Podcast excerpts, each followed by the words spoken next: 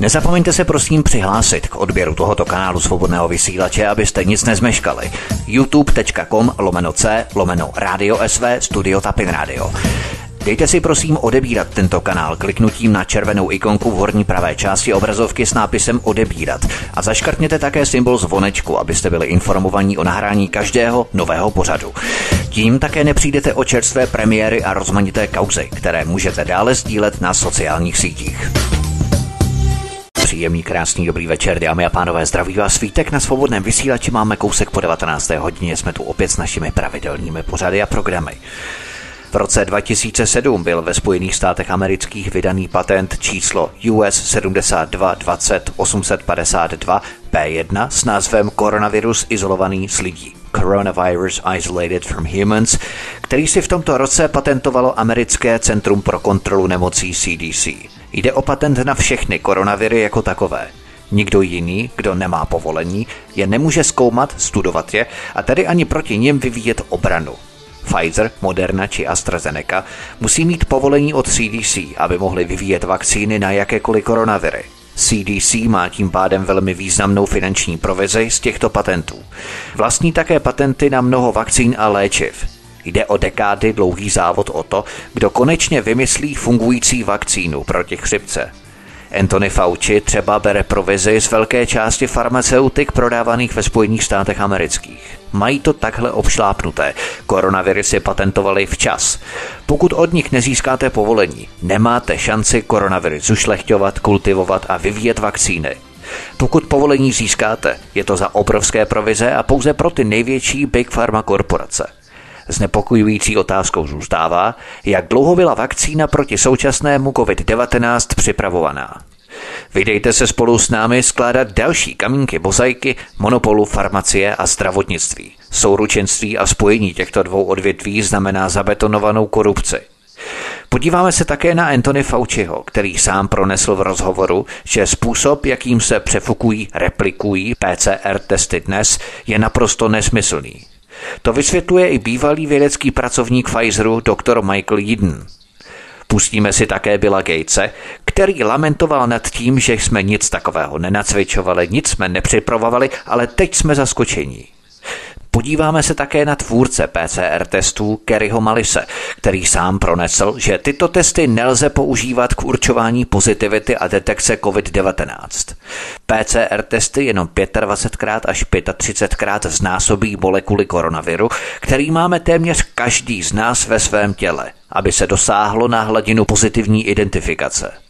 Tímto umělým zesílením můžete vykřesat jakýkoliv virus a vytvořit kolem něj obrovskou falešnou bublinu. Ze všech stovek koronavirů se vybrala jedna konkrétní mutace. Ta byla zpočátku smrtelná zejména v Číně, ale v dalších rychlých mutacích značně oslabuje.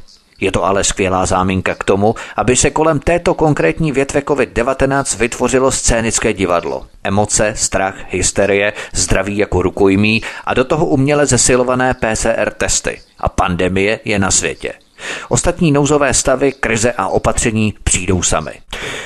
A já už tady vítám Láďu z Kanady. Láďu, vítej na svobodné vysílači. Hezký večer. Zdravím Vítku a zdravím posluchače. My začneme rokem 2007, kdy si americké Centrum pro kontrolu nemocí CDC patentovalo všechny koronaviry jako takové. Už jsem to nadnesl v úvodu. Jedná se o patent US 7220 852B1. Odkaz máte v popisu pořadu na YouTube, milí posluchači. Hned jako první v sekci kapitoly je odkazový aparát. Patent nese název Koronavirus izolovaný s lidí a byl vydaný konkrétně 22. května 2007. Předně bychom si měli vysvětlit, co znamená pojem koronavirus, protože někdo by mohl nabít milného přesvědčení, že jde o současný COVID-19, což není vůbec pravda, ale to je jenom jedna ze stovek mutací koronaviru. Co si tedy Americké centrum pro kontrolu nemocí CDC vlastně patentovalo za koronaviry v tom roce 2007? Tady máme takovou kontraverzi v podstatě, protože koronaviry jsou s náma po dlouhá, dlouhá období, bych řekl, nebo celý, celý náš život vlastně. A takže CDC, podle toho, co jsem eh, kdysi vyčetl, eh, tak CDC si patentovalo koronaviry tak, aby nemohl nikdo jiný bez jejich povolení koronaviry studovat anebo vyvíjet látky proti koronavirům. Eh, předně pro posluchače, kteří neví, co je to americké CDC, takže CDC je jednou z hlavních provozních složek ministerstva zdravotnictví a sociálních služeb a je to tedy státní organizace a která je financována převážně e, americkým státem, americkou vládou. Nicméně a část financování pochází z nadace, kterou CDC založila a přes tuto nadaci bere CDC dary, takzvané. Eh, toto začalo všechno budit podezření, když se začalo mluvit o patentech koronaviru, protože na internetu se samozřejmě začalo objevovat hned eh, po začátku, takzvaném začátku pandemie na jaře 2020. Podívejte se na to, tady je, tady je patent ten a ten na koronavirus, tady je patent ten a ten na vakcínu proti koronaviru a všude bylo ukazováno, nebo v spoustu těch patentů drželo americké CDC, takže hned se začalo mluvit o tom, že to je konspirační teorie americké vlády, že vlastně CDC ovšem věděla dopředu a už měla a, tyto patenty připraveny. Do toho se vložili právníci, kteří začali tvrdit, že nelze patentovat koronavirus, protože koronavirus je, pochází z přírody takzvaně. A že řekli následně na to, že lze patentovat pouze geneticky upravený, laboratorně upravený koronavirus. Takže začala bitva o to, uh, jestli si CDC upravi, uh, patentovala uh, něco, co je laboratorně připraveného, takže se tam hned začalo mluvit vlastně o Wuhanu, o spojení s Wuhanem, anebo jestli si snažili sobě patentovat koronavirus jako takový, aby prostě nikdo nemohl šáhnout na jejich příjmy. Právě proto jsem zmiňoval onu nadaci. A ona totiž CDC a nebo členové CDC vlastní patenty anebo mají finanční podíly na patentech na spoustě, eh, na spousty léků a na spousty vakcín. Takže zde se pouštíme na tenký let kontraverzí a kontraargumentů, kde se fundovaní odborníci, vědci a právníci bíjí jako lví a prozatím není docela jasné, kdo z nich bude k obědu. A tady bych za všechny chrabré bojovníky se podíval například na to, co na toto téma vydal jeden z nich, z těch bojovníků, a to je právnická škola v Utahu, nějaká SJ Queenie College of Law at University of Utah a její profesor Jorge Contreras. Takže ten napsal, ke dní 20. března 2020 kataloguje jeden průmyslový zdroj, magazín Clinical Trials, nejméně 50 různých vakcín, diagnostických postupů a léčeb, které jsou vyvíjeny a testovány na koronaviry COVID-19 v tomto případě po celém světě. Takže ještě jednou, 20. března roku 2020 tento magazín zvaný Clinical Trials našel nejméně 50 různých vakcín, diagnostických postupů a léčebných postupů, které jsou vyvíjeny a testovány na COVID-19 po celém světě. Eh, mnoho z těchto technologií bylo původně zaměřeno na další nemoci, včetně malárie, reumatoidní eh, eh, artritidy, hepatitidy C, chřipky, viru, Marburg, eboli a respiračního syndromu středního východu, který se jmenuje MERS, nebo říká se mu MERS ve zkratce. Pak máme SARS, což je syndrom akutního respiračního selhání. A víru HIV. Výsledkem je, že již, vel, že již existuje velké množství vědecké liter, literatury zabývající se mnoha základními sloučeninami a na mnohé, a na mnohé se stahující stávající patenty a patentové přihlášky, souhrně patenty. Jedna nedávná studie americké chemické společnosti identifikovala více než 2000 patentů týkajících se pouze léčby SARS a MERS. Tyto patenty vlastní řada společností a institucí v Severní Americe, Asii a Evropě. Kromě Kromě toho se velký počet patentů vztahuje na výrobu, provoz a komponenty zařízení a vybavení, které se používají k léčbě příznaků koronaviru monitorování a prevence jeho šíření, včetně respirátorů, ventilátorů, diagnostických souprav, obličejových masek, softwaru, mobilních aplikací a podobně. A dále profesor Contreras eh, rozebírá jednotlivé patenty a soudní kauzy okolo nich eh, v onom článku a dochází k závěru, volně přeloženo do lidského jazyka, že bitva okolo práv a patentů na výraz netopíra dává soudům a legislativě možnost se nad sebou hlouběji zamyslet a detailněji tuto oblast analyzovat a regulovat. Tudíž zde vidíme, že s patenty a jejich vlastnictvím to nebude vůbec jednoduché a složitosti s tím spojené, nám dávají nepřeberné množství, eh, nebo, nebo nám dávají nepřeberné množství k vytváření všemožných teorií. Nicméně, podívejme se na něco, eh, co teorií není, na to konspirační teorii, ale co zavání přímo konspirací samotnou.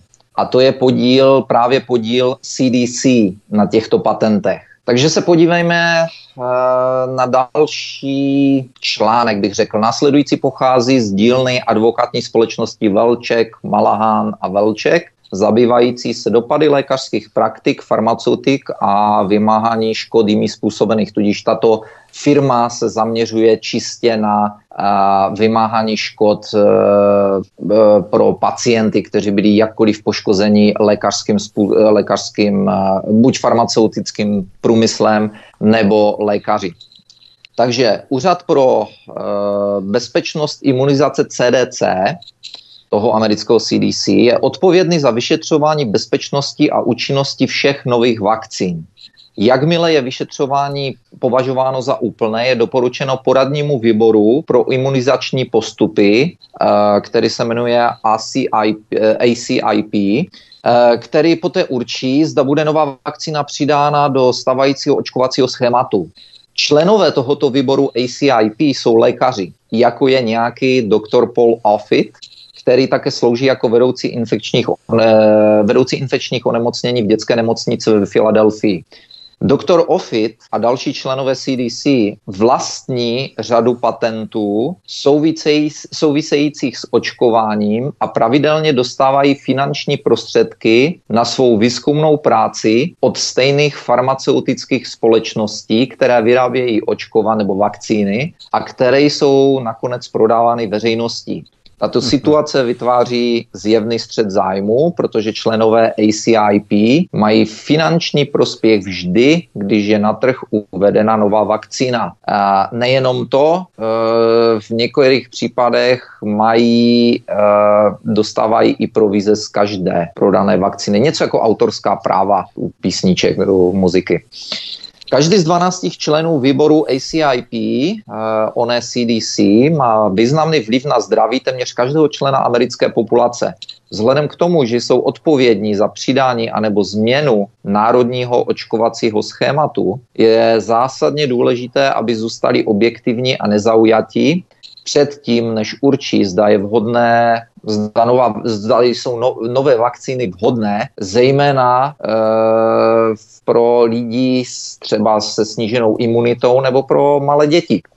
Značný počet eh, členů tohoto výboru ACIP bohužel získává přímé finanční, eh, samozřejmě to už jsme zmínili, výnosy. A čím víc vakcín schválí, tím víc peněz vydělávají. Mnoho z nich vlastní patenty anebo, při, anebo akcie farmaceutických společností. Tady se liší jejich finanční, způsob jejich finančního podílu. Takže vlastní buď patenty, anebo pouze vlastní akcie farmaceutických společností, jejichž vakcíny schválili. A tyto, kteréžto společnosti dodávají potom vakcíny pro veřejnost. Jiní dostávají finanční prostředky cestou a, grantů na výzkum, financování svých akademických oddělení, anebo, platby, nebo jako platby za dohled nad zkouškami bezpečnosti vakcín. Eh, tady se podívejme, mm, tato firma uvádí příklad na eh, částečný seznam některých patentů, které vlastní anebo jejichž vlastnictví sdílejí členové výboru ACIP, včetně doktora Paul Affit. A jsou to například vakcíny, vakcíny s nukleovou kyselinou pro prevenci infekce flaví, flavivírem, Tento patent vstupuje do hry během výrobního procesu vakcín proti e, žluté zimnici, proti, pamatujeme si na Ziku, proti viru dengue, proti víru západního Nilu a dalším. Dále jsou to různé metody e, testování očkování. Když farmaceutické společnosti potřebují otestovat eh, nové vakcíny, mohou využít jednu z patentovaných testovacích metod CDC. Takže tady jsme o toho. CDC si patentuje e, i postupy výzkumy vakcín a léků takže jenom oni můžou povolit, kdo uh, mohou dát povolení, kdo bude se tímto zabývat, včetně umělého plicního systému pro aerolsové vakcíny a procesu, který provádí screening nových vakcín proti lidským rhinovirům. Pak, pak tady máme další patent na takzvané adjuvanty, adjuvantní patenty. To jsou složky uh, v rámci očkování určené k vytvoření zesílení imunitní reakce členové ACIP vlastní patenty na tyto adjuvants používané konkrétně při očkování vytvořených pro předčasné narozené děti a nedonošené, nebo dá se říct nedorošené novorozence. Dále tady máme te- patenty na testy, které napomáhají vývoji vakcín. Během procesu vývoji vakcín budou výrobci často sledovat biologické vzorky pro specifické protilátky. CDC vlastní patent na rozbor, který usnadňuje tento monitorovací systém. Další, poslední z příkladů je kontrola kvality vakcín, patenty na různé aspekty kontroly kvality očkování, využívají farmaceutické společnosti ve velkém měřítku, jakmile je nová vakcína aktivně distribuovaná veřejnosti.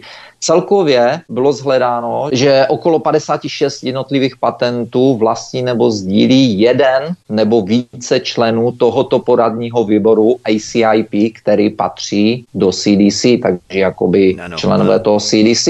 Nicméně členové ACIP tvrdí, že jsou nestraní. Po výzvě k otázkám týkajícím se jejich finančních vztahů s farmaceutickými společnostmi většina členů ACIP tvrdí, že jsou schopni zůstat nezaujatí i přes odměny, které dostávají po každé, když je veřejnosti doporučeno nové očkování. V mnoha případech jsou vakcíny uvolněné na trh později, odstraněny po zdokumentování závažných nežádoucích účinků. Vakcína proti rotaviru byla jedním z takových příkladů, byla stažena v roce 99 a rok po jejím vlastně prvním schválení. V rámci toho příkladu, který jsme si uvedli ohledně amerického centra pro kontrolu nemocí CDC a i toho jejího poradního orgánu, který se zmiňovala, který v podstatě je naprosto betonově provázaný, velmi korupčním schématem provázaný na zisky plynoucí z farmaceutického průmyslu, to bychom se měli zapamatovat, to je velmi důležité. To znamená, ten první odkaz, který máme uvedený v eh, odkazovém aparátu na YouTube v rámci popisu tohoto pořadu, jednalo se tedy o mutace koronaviru známých do roku 2007 ale mohli si i předpatentovat tedy i sekvence genomů budoucích koronavirů, tedy těch, které teprve přijdou a které budou vycházet ze stejného jádra větví mutací koronaviru, které teprve vzniknou, jak si? Přesně o tomhle v podstatě tyto dvě eh, tato univerzita a tato právní kancelář mluví, protože oni si v podstatě tímhletím vším zabeto, zabeto, zavřeli dveře každému, kdo by chtěl zkoumat cokoliv ohledně koronaviru, vyvíjet jakékoliv léky ohledně koronaviru, prostě bez CDC si nikdo takzvaně ani neškrtne. Ani neškrtne. A CDC má, je to v podstatě jako mafie. CDC si bere ze všeho procento, takzvaně, OK? Takže přijde farmaceutická firma, my chceme zkoumat tady ten koronavirus, bude to třeba nový COVID 2021 nebo 2022. OK, můžete to, můžete to uh, zkoumat, můžete vyvíjet vakcinu, bude, bu, budete nám dávat z té vyvinuté vakcíny tolik a tolik, my, my budeme uh, určovat, kdo bude dělat výzkum, kdo bude dělat schvalování bezpečnosti, kdo bude dělat, která firma bude dělat prodej a tak dále a tak dále a za všechno se nám sypou peníze do kapsy. Přesně tady tomu výboru přesně každému nebo některým z těch členů, to já nevím, jak to tam mají rozdělené mezi sebou, ale prostě a dobře, někdo na tom bude vydělávat peníze. E, promluvil, před nějakou dobou byl rozhovor s nějakým vědcem, který řekl, Myslím, že jsem to zmiňoval v jednom z našich minulých rozhovorů, který řekl, že na Fauciho by se mělo udělat velké vyšetřování, poněvadž Fauci má přímý finanční podíl v každé vakcíně a v každém léku, který je prodáván ve Spojených státech. Tohle přímo řekl. K Anthony Faucimu se samozřejmě vypravíme v zápětí. Nicméně, jak jsme uvedli, ten patent nese název Coronavirus Isolated from Humans, čili koronavirus izolovaný z lidí. A to implikuje takovou docela zvídavou otázku, jo? že ten patent je založený na koronaviru izolovaného z člověka, čili tehdy už lidé byli nakažení nějakým typem koronaviru, protože jak jinak by to logicky mohli z člověka izolovat. Jo? Ovšem byla to asi jiná ze stovek mutací koronaviru, ale tehdy žádná pandemie nenastala. Byl to asi nějaký neškodný koronavirus, na rozdíl od toho koronaviru současného, asi tak to bychom to měli chápat. Eh, jak jsem řekl, koronaviry jsou s náma eh, od jak živa, že jo? Koronaviry jsou, jsou v podstatě běžné nachlazení je koronavirus. Eh, těch koronavirus je, já jsem to někde četl, já už si nepamatuju, kolik, kolik set nebo tisíc nebo milion hmm. různých druhů. Hmm. Takže tady se jedná právě právě o to, že hmm, si patentovali prostě na jakoukoliv, dá se říct, jakoukoliv odrůdu. A přesně jak si řekl, i budoucí odrůdu koronaviru. Uh, Jedna důležitá věc je mm, eh, tady z tohoto, co jsem, teď, co jsem doteď řekl, je, že eh, koronaviry se studují už dlouhou, dlouhou dobu. Spousty studií ohledně koronaviru jsem se díval, začaly, nebo ve velkém množství začaly v roce 2003. A spoustu studií, spoustu studií ohledně vakcín proti koronavirům a tak dále. Eh, takže mm, třeba například COVID, eh, co jsem vyčetl prozatím z oné literatury vědecké, tak například COVID-2, ten COVID SARS-2, nebo jak se tomu říká, eh, je velice podobný, velmi podobný onomu COVID-19, takže výzkum, který se dělal třeba na SARS nebo potom COVID-2 a tak dále, tak tam ten, ten výzkum je velice podobný, takže třeba vakcíny se dají tomu při, jak by se to řeklo, přizpůsobit a tak dále a tak dále, takže tam jsou, ale, ale pořád, pořád je třeba na každou tu jinou odrůdu a pravděpodobně nového patentu. Jde o tedy klíčové datum, protože 22. května 2007 si Americké centrum pro kontrolu nemocí předpatentovalo všechny následující koronaviry, které nikdo jiný nemůže zkoumat, nikdo jiný nad nimi nemůže pádat a samozřejmě bez jejich povolení nikdo jiný nemůže vyvíjet vakcínu proti nim.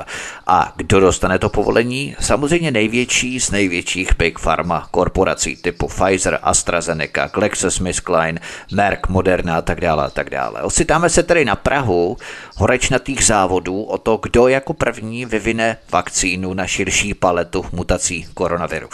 Tady pozorujeme totální provázání a souručenství spojení soukromé farmacie a veřejného zdravotnictví, které uzavřeli pakt o neútočení, když se vyjádříme válečnou hantýrkou Molotova a Ribbentropa z druhé světové války. Veřejné instituce Americké centrum pro kontrolu nemocí CDC, protože má předpatentované veškeré větve koronavirů, hodně to zjednodušujeme samozřejmě, udělí povolení několika soukromým Big Pharma korporacím na výzkum a vývoj vakcíny. A z toho samozřejmě americké CDC čerpá obrovské finanční provize plynoucí z udělení těch povolení. Pakt o neútočení uzavřen i podepsán. Mohli bychom to takto charakterizovat souhrnem tedy na konci z toho, co jsme si řekli i o tom poradním orgánu americké CDC.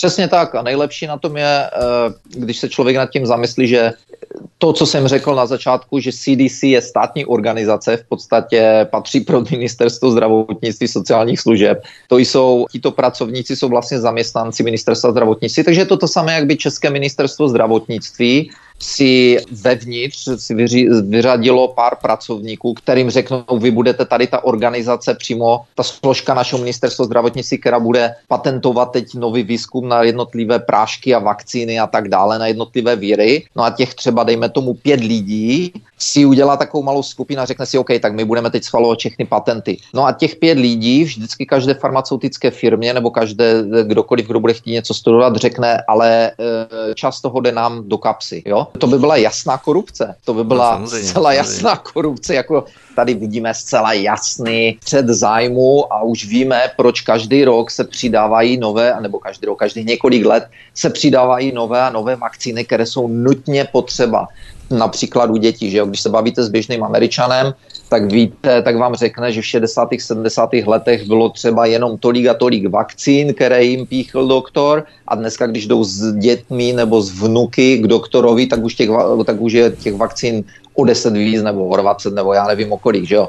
A všechny je nutně potřebujeme, přichází se neustále na to, že potřebujeme čím dál tím víc vakcín, protože vlastně my jsme tak strašně nedokonalí, že je, třeba na, že je nás třeba zdokonalit chemii. Pojďme se posunout dál. Kerry Mallis, vynálezce tvůrce PCR testů, které se dnes používají na testování COVID-19. V několika uniklých videích hovoří o tom, jak je možné zneužít PCR testy. On jasně tvrdí. Pojďme si to nejprve přehrát. How do they um, misuse PCR to estimate uh, all these so, supposed free viral RNAs that may or may not be there? Uh, it's, um, I think misuse PCR is not quite. I don't think you can misuse PCR. No, the results, the interpretation of it. See, if you if you if you can say, if if, if they wanted, if, if they could find this virus in you at all, and with PCR, if you do it well, you can find almost anything in anybody. It starts making you believe in the sort of Buddhist notion that everything is contained in everything else, right? I mean, because if you can mo- uh, amplify one single molecule up to a, to something that you can really measure, which PCR can do, then there's just very few molecules that you don't have at least one single one of them in your body. Okay, so that could be thought of as a misuse of it, just to, to claim that it's meaningful. Nejprve slyšíme diváka, který se ptá, jak zneužívají PCR testy k odhadnutí všech těch údajných volných virových RNA, které tam mohou nebo nemusí být. A na to Kerry Mallis, vynálezce, tvůrce těch PCR testů, odpovídá. Zneužívání PCR testů podle mě není správné, podle mě nejde zneužívat PCR testy, jde o výsledky jejich interpretací. Pokud byste řekli, pokud by ve vás vůbec mohli najít tento virus a pokud PCR test uděláte správně, můžete najít téměř cokoliv v komkoliv. To je velmi klíčová důležitá věta. Můžete najít téměř cokoliv v komkoliv. Začnete tak trochu věřit v tu buddhistickou myšlenku, že vše je obsaženo ve všem. Pokud dokážete zvětšit jednu molekulu až na obraz, který můžete měřit, což PCR test dokáže, existuje velmi málo molekul, kde alespoň jednu z nich nemáte v těle těle. Tvrdit, že je to významné, lze považovat za zneužití. Konec citace. Máte to uvedené, milí posluchači, v popisu pořadu na YouTube jako druhý odkaz na jaké technologie tedy PCR testy fungují. Ty vlastně potřebuješ najít nějaký konkrétní virus a tak tu molekulu, ten odebraný vzorek, zvětšuješ a zvětšuješ a zvětšuješ a zvětšuješ, takzvaně recykluješ nebo replikuješ až to zvětšíš natolik, že tam nějaké části, drobky proteiny toho hledaného viru najdeš. Tak to bychom mohli schrnout PCR testy přesně tak, jak to popisuje Kerry Mallis. Dá se to tak říct. PCR bych řekl hledá eh, DNA, DNA o něch virů. Už jsme se o tom bavili v některém z našich minulých pořadů o Kerry Malisa, o tom, kdy mluvil o Faučím, kdy mluvil o pandemii AIDS, kdy tam řekl o Faučím, že, že v podstatě zneu, zneužil této technologie k rozjetí pandemie AIDS. Fauci totiž vlastnil, měl velký podíl na uh, léku proti AIDS, a, uh, AZT, AZT, a ve vědecké, v lékařské komunitě se říká o tom, že, že Fauciho lze, že na Fauciho lze, nebo že Faucimu lze přišít stovky tisíc mrtvých lidí, kteří zemřeli na léčbu proti AIDS a přitom AIDS v životě nikdy neměli. A tam je to s tím složitější. Uh, Kerry Mallis o tom mluvil, ale v podstatě uh, hovory, videa, které jsem viděl, se všechny týkaly, uh, proč se začalo mluvit o tomto PCR testu, tak se to všechno týkalo vlastně pandemie AIDS tenkrát. Tam se jednalo o AIDS a on taky Kerry Mallis v jednom z videí řekl, v jednom z rozhovorů řekl, že všichni ve vědecké komunitě, opět je to z 80. nebo 90. let, že všichni ve vědecké komunitě ví, e, že Fauci, co je Fauci za podvodníka a neschopného věce, který neumí ani zacházet s elektronovým mikroskopem. On tam tenkrát Eh, eh, ten elektronový mikroskop zmiňoval kvůli právě onomu viru HIV. Tam byla velká kontraverze eh, s tím, jestli onen virus HIV vůbec je, jestli se ho někomu vůbec kdy podařilo izolovat, protože Fauci tenkrát prohlásil, že řekl, podívejte se, tady je virus HIV a ostatní věci přitom řekli, tohle není žádný virus. A já už nevím už, jak to tam říkali, a tohle mi zůstalo v paměti, že říkali, tohle je absolutní nesmysl. A nějaký to onen Gary Null, který vlastně, jak jsem už minule také řekl, byl první s jeho týmem, byli první, kteří, kterým se podařilo vyléčit pacienty s AIDS, tak ten řekl, že v podstatě, když takzvaně v uvozovkách správně použijete testy k testování AIDS, tak když půjdete na dlouhý běh, když vyběhnete a poběžíte hodinu naplno a vrátíte se zpátky domů a někdo vám udělá test na AIDS, e, mělo to něco s bílýma krvinkama ve společného a tak dále a tak dále, když uděláte nějaký tady ten test, tak budete pozitivní na AIDS. Říká, když ten test zopakujete za dvě hodiny, tak už pozitivní nebudete. On to tam vysvětloval, e, co, co probíhá v těle a tak dále. Takže, aby jsme se vrátili k tomu PCR testu, toto je nejdůležitější Tyto kontraverze okolo PCR testu jsou vlastně velice důležité, protože celá pandemie, celá ve světě, tento test se používá po celém světě, celá pandemie je založena na tomto PCR testu. A stejně tak za během pandemie AIDS uh, uh, Kerry Mullis varoval před tím, že nemůžete použít PCR, ten, tento PCR test, který on vynalezl. Znovu, znovu kdyby to posluchači nevěděli, tak to, tento Kerry Mullis je no, uh, nositel Nobelovy ceny a ten onen člověk vynalezl tento PCR test a už tenkrát řekl, že on nevynalezl PCR test kvůli tomu, aby se s ním nacházely víry, Eh, aby se s ním určovala vírová zátěž studovaného subjektu, anebo se, aby se tím určovala eh, infekčnost studovaného subjektu. On říká, to, to, ten, to ten test nedělá, to ten, to, k tomu ten test používat nemůžete. Ten test nebyl k tomu založen. Najdete tam pouze DNA těchto věcí a správně, jak si řekl, také prohlásil, že prostě když, když chcete, tak s tímto testem, když ho jakoby použijete tou cestou, jakou chcete, tak najdete cokoliv, komkoliv a hmm. zdůvodníte si cokoliv. Ty si vlastně vybereš jednu konkrétní mutaci viru, jakéhokoliv viru, na který uspůsobíš vlastně ten PCR test, protože každý z nás má nějakou mikročást rezidum toho koronaviru v těle, anebo nějakého jiného jakéhokoliv viru. Všechny viry máme v nějaké malinké miniaturní mikropodobě DNA v našem těle. Zvětšuješ ho, zvětšuješ ho pořád dokola, až dosáhneš Prahu, kdy ti ten PCR test pozitivně detekuje ten konkrétní virus, který hledáš. A takto si vlastně můžeš vybrat jakýkoliv virus, protože, jak říká Kerry Mallis, nositel Nobelovy ceny a vynálezce tohoto PCR testu, můžeš najít cokoliv u kohokoliv. To je klíčová věta, cokoliv, komkoliv. To je opravdu neuvěřitelný poznatek a ten základní kámen celé této nafukované pandemie COVID-19, kdy replikujete, takzvaně zvětšujete, znásobujete odebrané vzorky, až do chvíle, než podle Kerryho Malise najdete konkrétní hledaný virus, který potřebujete u nesmyslně zvětšených molekul až na práh, kde je to měřitelné, ale od kterého vlastně je to úplný nesmysl. A samozřejmě PCR testy, když dostanou ten dostatečně zvětšený vzorek na určité úrovni, pak pozitivně detekují třeba zrovna COVID-19, protože každý máme nějaká rezidua, nějaké zbytky proteinů, molekul v našem těle. DNA. A tímto způsobem se vyrábí 70 až 90% pozitivních na COVID-19, k čemuž se za chvilku dostaneme. A paradoxně nám to potvrdí sám Anthony Fauci v jeho rozhovoru. Opět pojďme si ho přehrát. What is now sort of uh, evolving into a bit of a standard that if you get a cycle threshold of 35 or more that the chances of it being replication competent are minuscule. Mm. So that if somebody, and you know, we do, we have patients, and it's very frustrating for the patients as well as for the physicians. Somebody comes in and they repeat their PCR, and it's like 37 cycle threshold. But you never, you almost never can culture virus yeah. from a 37 threshold cycle. So I think if somebody does come in with 37, 38, even 36, you got to say, you know, it's just it's just dead nucleotides, period. Anthony Fauci říká doslova, já to přeložím a ocituju. Co se nyní vyvíjí v určitý standard je, že pokud získáte prahovou hodnotu cyklu 35 nebo více, šance na to, že bude replikace dostatečná, jsou nepatrné.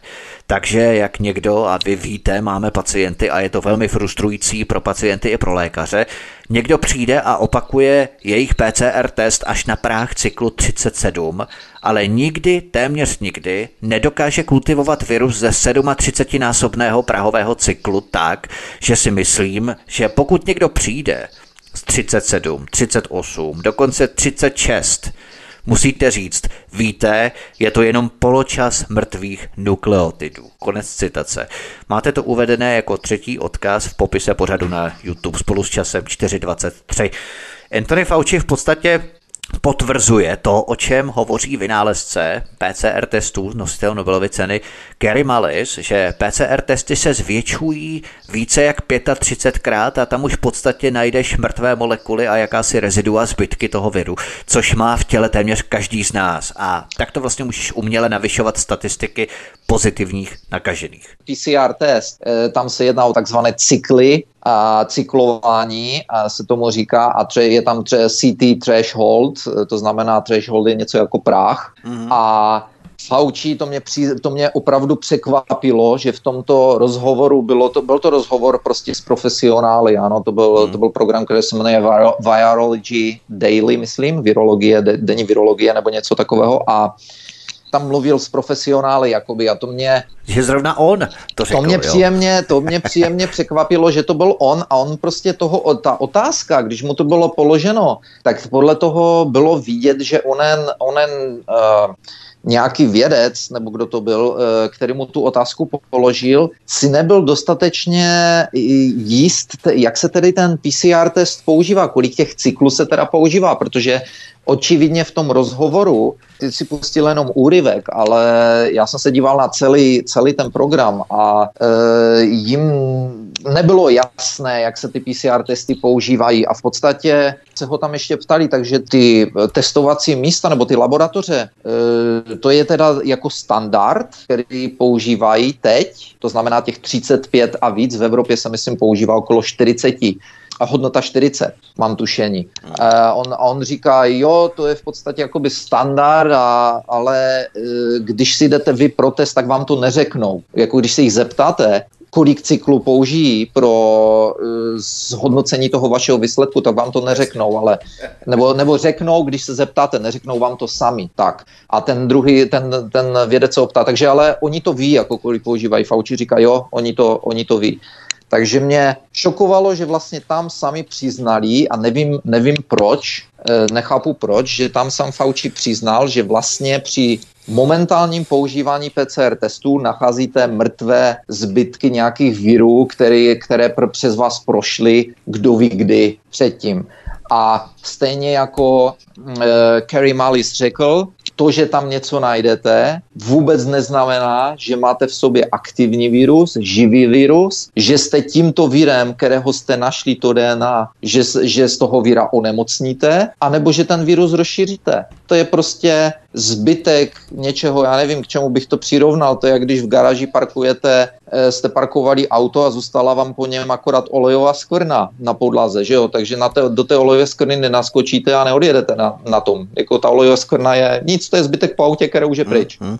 Takže stačí replikovat, recyklovat ty odebrané vzorky na práh 35 a výše, aby jsme našli zbytky COVID-19 nebo nějaký jiný virus, který zrovna potřebujeme, protože každý máme v těle zbytky téměř všech virů, jak uvedl Kerry Mullis, Anthony Fauci to přiznává, že ty testy jsou k ničemu, takže když chceme používat PCR testy, tak ne na více než 20 až 25 cyklů, to tvrdí mnoho lékařů, odborníků a vědců.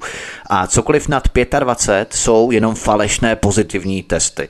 Vedle vynálezce PCR testů Kerryho Malise a bývalého zdravotního poradce Donalda Trumpa Anthony Fauciho ocitujme další vědeckou kapacitu a to je bývalý vědecký pracovník Pfizeru, doktor Michael Yeadon. Michael Yeadon publikoval více než 40 původních článků o výzkumu a nyní konzultuje a spolupracuje s řadou biotechnologických společností. Před spoluprácí s Apellis byl doktor Eden viceprezidentem a hlavním vědeckým ředitelem výzkumu pro alergie a respirační nemoci ve společnosti Pfizer.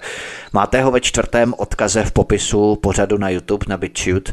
Je to jeden z nejpovolanějších výzkumníků a on tvrdí, paradoxně stejně jako Anthony Fauci, Každý ovšem z jiného důvodu, že covidové vlny jsou uměle vyráběné na základě falešně pozitivních PCR testů. On tvrdí, že dokonce už u 25 cyklů zesílení, jak jsem říkal teď před chvílí, 70% takzvaných pozitiv není aktivních případů. Virus nelze kultivovat, je mrtvý.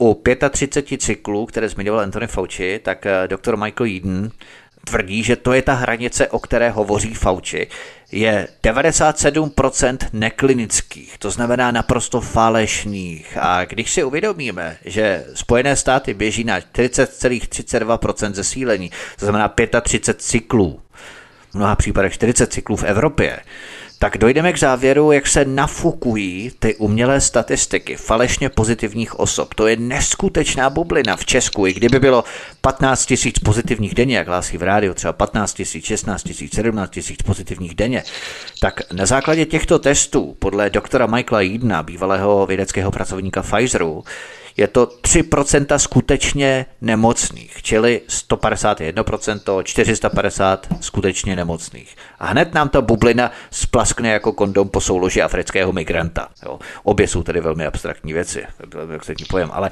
tady vidíme opravdu, jak ty vlny jsou přifukované tím zvětšováním replikací, znásobením těch molekul. Jo? Že to je úplně ta základní věc, kterou bychom si měli zapamatovat. Přesně tak. Tento doktor v podstatě, protože on je doktor, výzkumník, hmm. výzkumník a vědec, Michael Eden, tak uh, potom, co vydal ono video, uh, jedno z prvních videí, on jich natočil, myslím, pár, Eh, tak eh, byl neuvěřitelně, byl na něho, eh, bylo na něho útočeno. Hned se na něho sesypali různí snoops, což jsou webové stránky, kde dělají fact-checking, něco jako u vás tí manipulátoři třeba a tak dále. A přitom Michael Eden, přesně jak jsi říkal, je, je kapacita. Ano, je to kapacita, které je, je to da, opět jeden z nejpovolanějších. Zmiňovali jsme tady v minulých pořadech Dolores Cahill která je opravdu jakoby světová kapacita na imunologii, na infekční nemoci a tak dále tento doktor, eh, tento Michael Eden je v podstatě, dá se říct, to samé. Eh, bylo na něho útočeno, že je prostě, že se, že se dal dohromady s těmi skupinami lidí, s těmi anti-vaxxers a tak dále, jo? Eh, že, je proti, že je proti vakcínám takže mimochodem, kromě toho, že byl viceprezident ve Pfizeru, že byl výzkum, vedoucí výzkumu alergií a respiračních nemocí, to znamená, že se podílel i na výzkumu, v podstatě technicky se podílel i na výzkumu vakcín. Uh, Mimo to založil uh, farma, po odchodu z Pfizeru, nevím jestli po odchodu nebo jestli, jestli, jestli tam ještě byl, ale založil farmaceutickou firmu nějakou Ziarko Pharma, kterou v roce 2017 prodal Novartisu, znovu výrobci vakcín. A sám, eh, sám Michael Eden v jednom z těch videí řekl, já nejsem žádný protivakcinový fanatik. Říká právě naopak, ano, takže oni se ho snažili, to byl prostě Eh, to byla bouře na moři, oni se ho snažili mermo moci sejmout, zdiskreditovat, prostě a dobře udělat cokoliv pro to, aby se lidi na něho nedívali, aby, aby, aby ho lidi nebrali vážně, že jo. A v podstatě, když, eh, se, když si probereme to, co říkal, tak řekl přesně to samé, co řekla Dolores Cahill řekl, že ano, covid přišel, rozšířil se velice rychle po celém světě a během několika týdnů nebo až měsíců bylo po všem, protože lidi měli imunitu vybudovanou. A on to přímo říká, přímo říká to, co říká Dolores Cahill a to, co říká spoustu dalších vědců.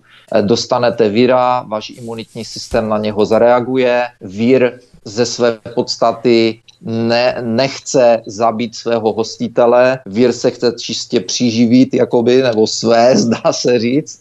Takže e, imunitní systém si s ním poradí, vytvoří si na něho e, protilátky a vytvoří si na něho paměť. Když se objeví v budoucnosti znovu ten vír nebo nějaká jeho mutace, tak e, imunitní systém na něho zareaguje. To znamená, ano, to je že takzvaná buněčná bylo... paměť, ale pokud to není třeba západomělská horečka, nebo já nevím, ebola nebo něco podobného. Samozřejmě to jsou okay. prudce nakažlivé viry. Ale bylo, bylo, takže v podstatě oba dva a další věci se shodly na tom, že bylo po e, pandemii na jaře a že tady tento Michael Eden řekl, že není technicky možné, aby jsme měli druhou vlnu COVID-19. Zmiňoval tam studie, kdy v létě nebo na jaře už snad to bylo, e, byla dělána studie a zjistili, že e, ze vzorku lidí, které testovali, že 65% testovaných mělo na jaře už látky proti covidu, ale přitom ti to testovaní covid v životě neměli. Ano. ano. Takže on tím říkal, eh, že nebyli nikdy nakaženi covidem, takže on právě zdůrazňoval, že tady si ten systém vytvořil už onu, jak říkáš, buněčnou paměť, nebo jak jsi tomu říkal, na různé jiné covidy. A tady jsme opět zase u covidů, kterých je mnoho druhů, některé jsou si podobné, takže, takže organismus už byl na to připraven. To říkalo spoustu věců také. Oni říkali, to není to je, kde, kdo vám to řekl, že, uh, že náš organismus neví, co s COVID-19. COVID-19 je podobný tady tomu, tady tomu, tady tomu a na tohle my dávno máme uh, vybudovaný, náš imunitní systém ví, co s tím udělat. Je mu třeba akorát trochu pomoct. To je přesně to, co jsme tvrdili v našem minulém pořadu, kdy jsme mapovali od eh, března 2019 eh, přesně tento COVID-19 ve španělské kanalizaci, konkrétně v Barceloně a tak dále, což se potom rozvinulo i v září 2019 v Itálii, potom ve Francii, v Kanadě, ve Spojených státech amerických, samozřejmě v Kalifornii, v New Yorku, v Chicagu a tak dále a tak dále. Prostě ty koronaviry tady byly a přesně tento COVID-19, přesně tato mutace a to i dodává Doktor Michael Eden, protože my se tu bavíme už od začátku, že různých mutací koronaviru je celá spousta a že si jádro koronaviru předpatentovalo americké Centrum pro kontrolu nemocí CDC 22. května 2007. A to je další věc, kterou tvrdí doktor Michael Eden, bývalý vědecký pracovník Pfizeru. Doktor Michael Eden poukázal totiž na to, že nová nákaza COVID-19 je nová pouze v tom smyslu, že se jedná o nový typ koronaviru, ale podle něj v současné době existují čtyři kmeny, které volně cirkulují v populaci, nejčastěji spojené s běžným nachlazením. Ty viry jsou 229E, ML63, OC43 a HKU1 nemají takový marketingový název třeba jako COVID-19. A tyto čtyři viry jsou endemické a způsobují některé běžné nachlazení, které zažíváme zejména v zimě. A doktor Eden dodává, že všechny tyto čtyři viry mají až nápadně zajímavou sekvenční podobnost s novým koronavirem COVID-19. Pojďme si ho poslechnout. SARS-CoV-2 is 80% similar to another virus you may have heard of called SARS that moved around the world a bit in 2003. And more than that, it's quite similar in pieces of it to common cold causing coronaviruses. So when I heard that there was this coronavirus moving across the world, I, I wasn't as worried as perhaps other people were because I figured that since uh, there are four common cold causing coronaviruses, I figured that quite a lot of the population would be exposed to one of those viruses and would probably have a perhaps substantial protective immunity. A to je přesně to tajemství COVID-19. Oni si vybrali jedno konkrétní respirační onemocnění, jednu konkrétní mutaci koronaviru a kolem toho se točí veškerý ten marketing. Třeba, že tu jsou další, minimálně čtyři sekvenčně nápadně podobné respirační nákazy. A třeba, že ten test nerozpozná, jestli se jedná o mrtvé molekuly viru nebo živé aktivní, Anthony Fauci se v podstatě prořekl, není jasné proč, ale víme tady podle těch PCR testů, že díky tomu jsou ty PCR testy zesilované, replikované, takzvaně recyklované na tu hranici 35 a více, v Evropě dokonce 40 a z toho se falšují nové vlny koronaviru přesně podle výběru této konkrétní mutace, jak dodává Michael Eden. Je to asi, bych se vrátil k tomu, co řekla ona uh, vědkyně Dolores Cahill, když pronesla, oni si vybrali špatný virus pro, pro onu pandemii, ale já bych chtěl říct, že tímto to, co jsme zmínili o CDC, o patentech na koronavirus a tak dále, já bych nutně nedělal takový závěr, že tento virus byl jakoby připraven, nebo že pandemie byla připravená, to ne, že už s tím počítali a tak dále. To jsme jo, ani neřekli, po... my jsme řekli pouze, tak. že koronaviry jako takové. Tak, jo, tak, tak, tak, ale posluchači si to můžou vyložit, že tady rozvíjíme konspirační teorie, že chceme říct, že CDC a všichni ostatní na tom byli připraveni. Okolo, okolo tady tohoto se vede také spoustu debat, protože nikdo neví, zaprvé do dneška nikdo nezjistil, jestli ten virus teda přišel přišel z Číny, nepřišel z Číny, o tom jsme dělali pořady taky, že? Mimochodem, když se bavíme o Číně, tak teď mám poslední zprávy za poslední dva dny od lidí, kteří přijeli z Číny a taktéž je tady kontraverze, protože ti mi řekli, že v Číně je všechno absolutně v pohodě, nic se tam neděje. Jo, to jsem tak slyšel, no. nic se tam neděje, jo, mi bylo, bylo mi řečeno, že, je, že, je, že nic se tam neděje, nikdo nenosí roušky a tak dále a tak dále, ale mají telefonní aplikace, které jim fungují tak, jako že když se někdo někde objeví s nějakým virem a tak dále, nebo že když chcou někam jít, tak, tak to musí používat, nevím detaily. Prostě a dobře to trasování je tam těžce, no, těžce zavedené. Takže vlastně úkol splněn. Úkol splněn. Úkol, dalo by se říct úkol splněn, nicméně včera večer jsem se dočetl, že opět v Číně začaly v některých městech se zavírat města a tak dále, že začala opět propukat panika a bylo tam zmíněno město, teď si nemůžu vzpomenout, že řekli, že měli 180 nových případů uh, v tom městě. Nicméně v tom městě žije 11 milionů lidí, pokud jsem se na to díval. Uh, takže nevím, nevím, co to má znamenat a dokonce i na webových stránkách na serverech, které jsou jakoby uh, ne alternativní, samozřejmě dneska alternativní všechno, ale uh, které informují o věcech, uh, o které, které v mainstreamu neuvidíme, tak tam dávali video o tom, jak zapečeťují byty prostě v Číně, jak zase zavírají lidi, ale taky tam napsali, tohle, tyhle videa jsme dostali, ale nemůžeme ověřit, jestli to nejsou videa z jara nebo ze zimy loňské, jo, kdy, kdy začala tady tahle ta panika. Ano. Takže je to velice zajímavé, znovu, co tím chci říct. Je tolik eh, kontra si odpo, odporujících informací, kdy tito lidé, kteří přijeli, mi teď před pár dny řekli, že v Číně se nic neděje, že v Číně je dávno klid a tak dále a tak dále. Jo? A najednou vidím v médiích, že prostě v Číně už to zase propuká. Teď eh, s, eh, myslím, že Světová zdravotnická organizace, že se chystá tam vyslat, eh, vyslat eh, pracovníky, odborníky nějaké zase a tak dále do toho jednoho města, kde jim to propuklo. Takže tohle je velice zajímavá situace. No. Takže, takže jak, abych se vrátil k tomu, takže není vůbec, eh, doteďka nikdo neví. Přišel virus z Číny, přišel od někud jinut, nemůžou se shodnout, byl ten virus v laboratoři vytvořený, anebo ten virus zmutoval, e, zmutoval přirozeně. Uvařili špatně netopíra, že jo, na trhu někde. Jasně. Takže to se tady pořád e, ani odborníci se nemůžou na ničem zhodnout.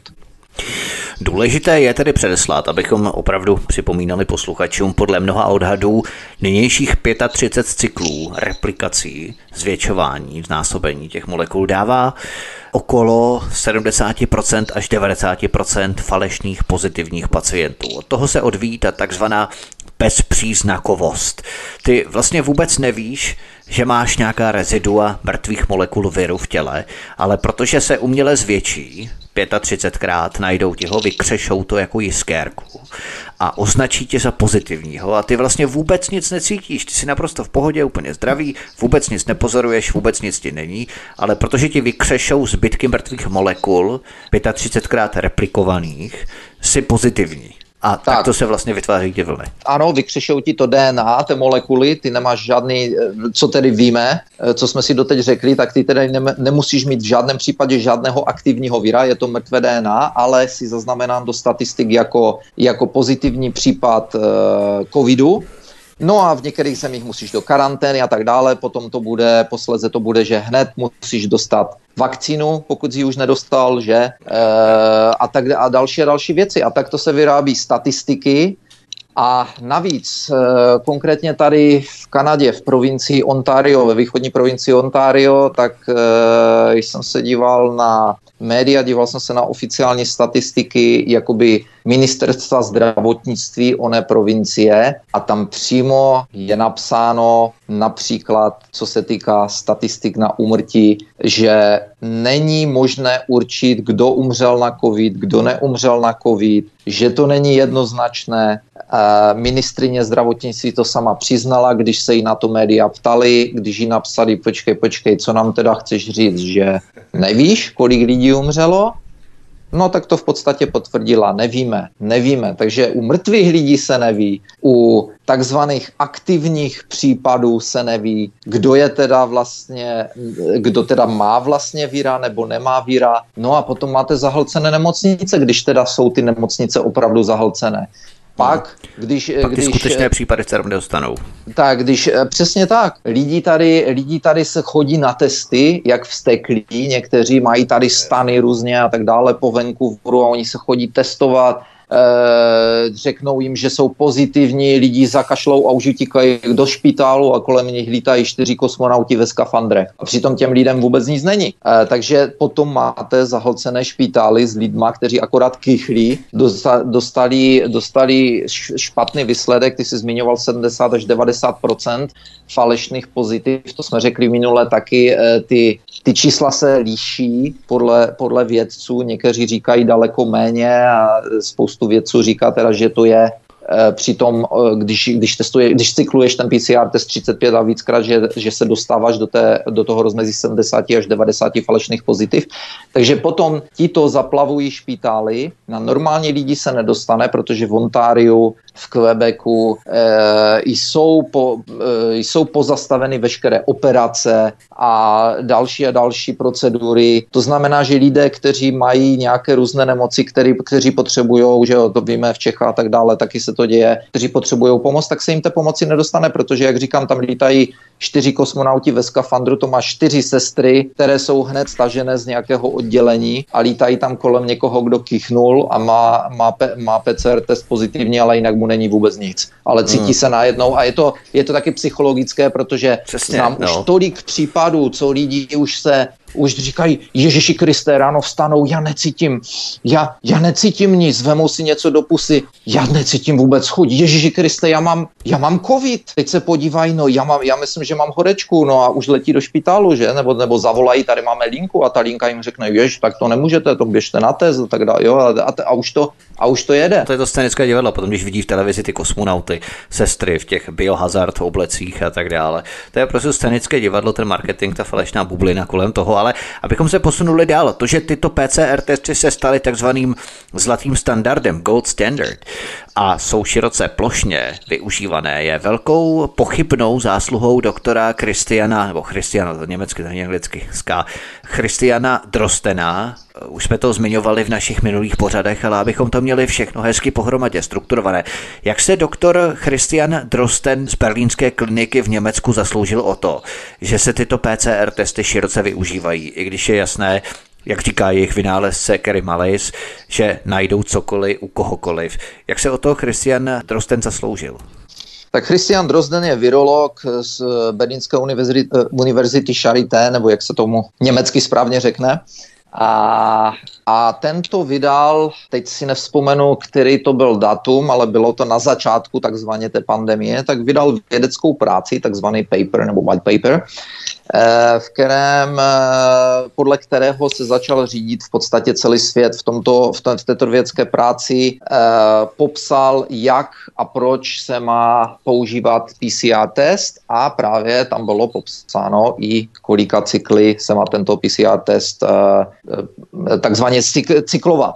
A každý white paper, podle toho, co jsem slyšel od vědců, a, tak každý z těchto white papers musí projít takzvaným peer reviewed, to znamená, musí to být revidováno odborníky a tak dále, musí to být, musí to být disk prodiskutováno a musí to být prověřeno. Tento proces veme eh, spíš než dny, tak veme týdny. Eh, záleží, co to je, může to vzít i měsíce, i roky, třeba možná eh, různé další studie, ale nicméně tento, tento papír jeho, tato jeho studie byla v tomto případě takzvaně schválena, prodiskutována, projednána a prověřena během 24 hodin, což je nemožné. Ve, svě, ve vědeckém světě je to nemožné. Uh, je to to samé, když jsme se bavili o oné studii studentky nebo, nebo pracovnice John Hopkins University, myslím, že nebyla studentka, já jsem se potom na to díval, ona nebyla studentka, ona, byla, ona pracovala na nějaké fakultě v té John Hopkins University, která, která udělala rozbor úmrtí ve Spojených státech, zapojila do toho komputery, statistiky a tak dále a zjistila, že k, žádným navyš, k žádnému navýšení úmrtí v roce 2020 eh, do onoho prosinc, do onoho listopadu, listopadu 22, myslím, kdy tu, tu studii vydala, k žádnému navýšení umrtí ve Spojených státech nedošlo. Tato studie byla stažena tenkrát po pěti dnech. Bylo, vyšlo to v review John Hopkins University a bylo to po pěti dnech staženo editorem a což taky e, věci k tomu promluvili a řekli, že eh, editor napsal, že to stáhl kvůli tomu, že bylo, e, že prostě to bylo zavádějící, že to, že neměla dobré data a tak dále a tak dále. To znamená, že tohle taky není proces, který, klasický proces, kterým se tyto věci takto dělají. Není možné, aby po pěti dnech stáhli takovouto studii, aby, po, aby do pěti dnů něco takového zrevidovali podle vědců, co jsem slyšel.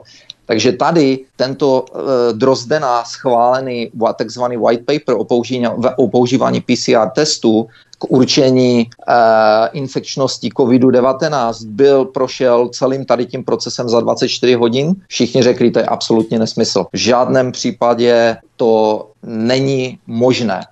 A Podívali se na to vědci, eh, konkrétně 22 vědců, poněvadž tento papír vyšel, eh, kde to vyšel, já jsem teď zapomněl, bylo to v Euro.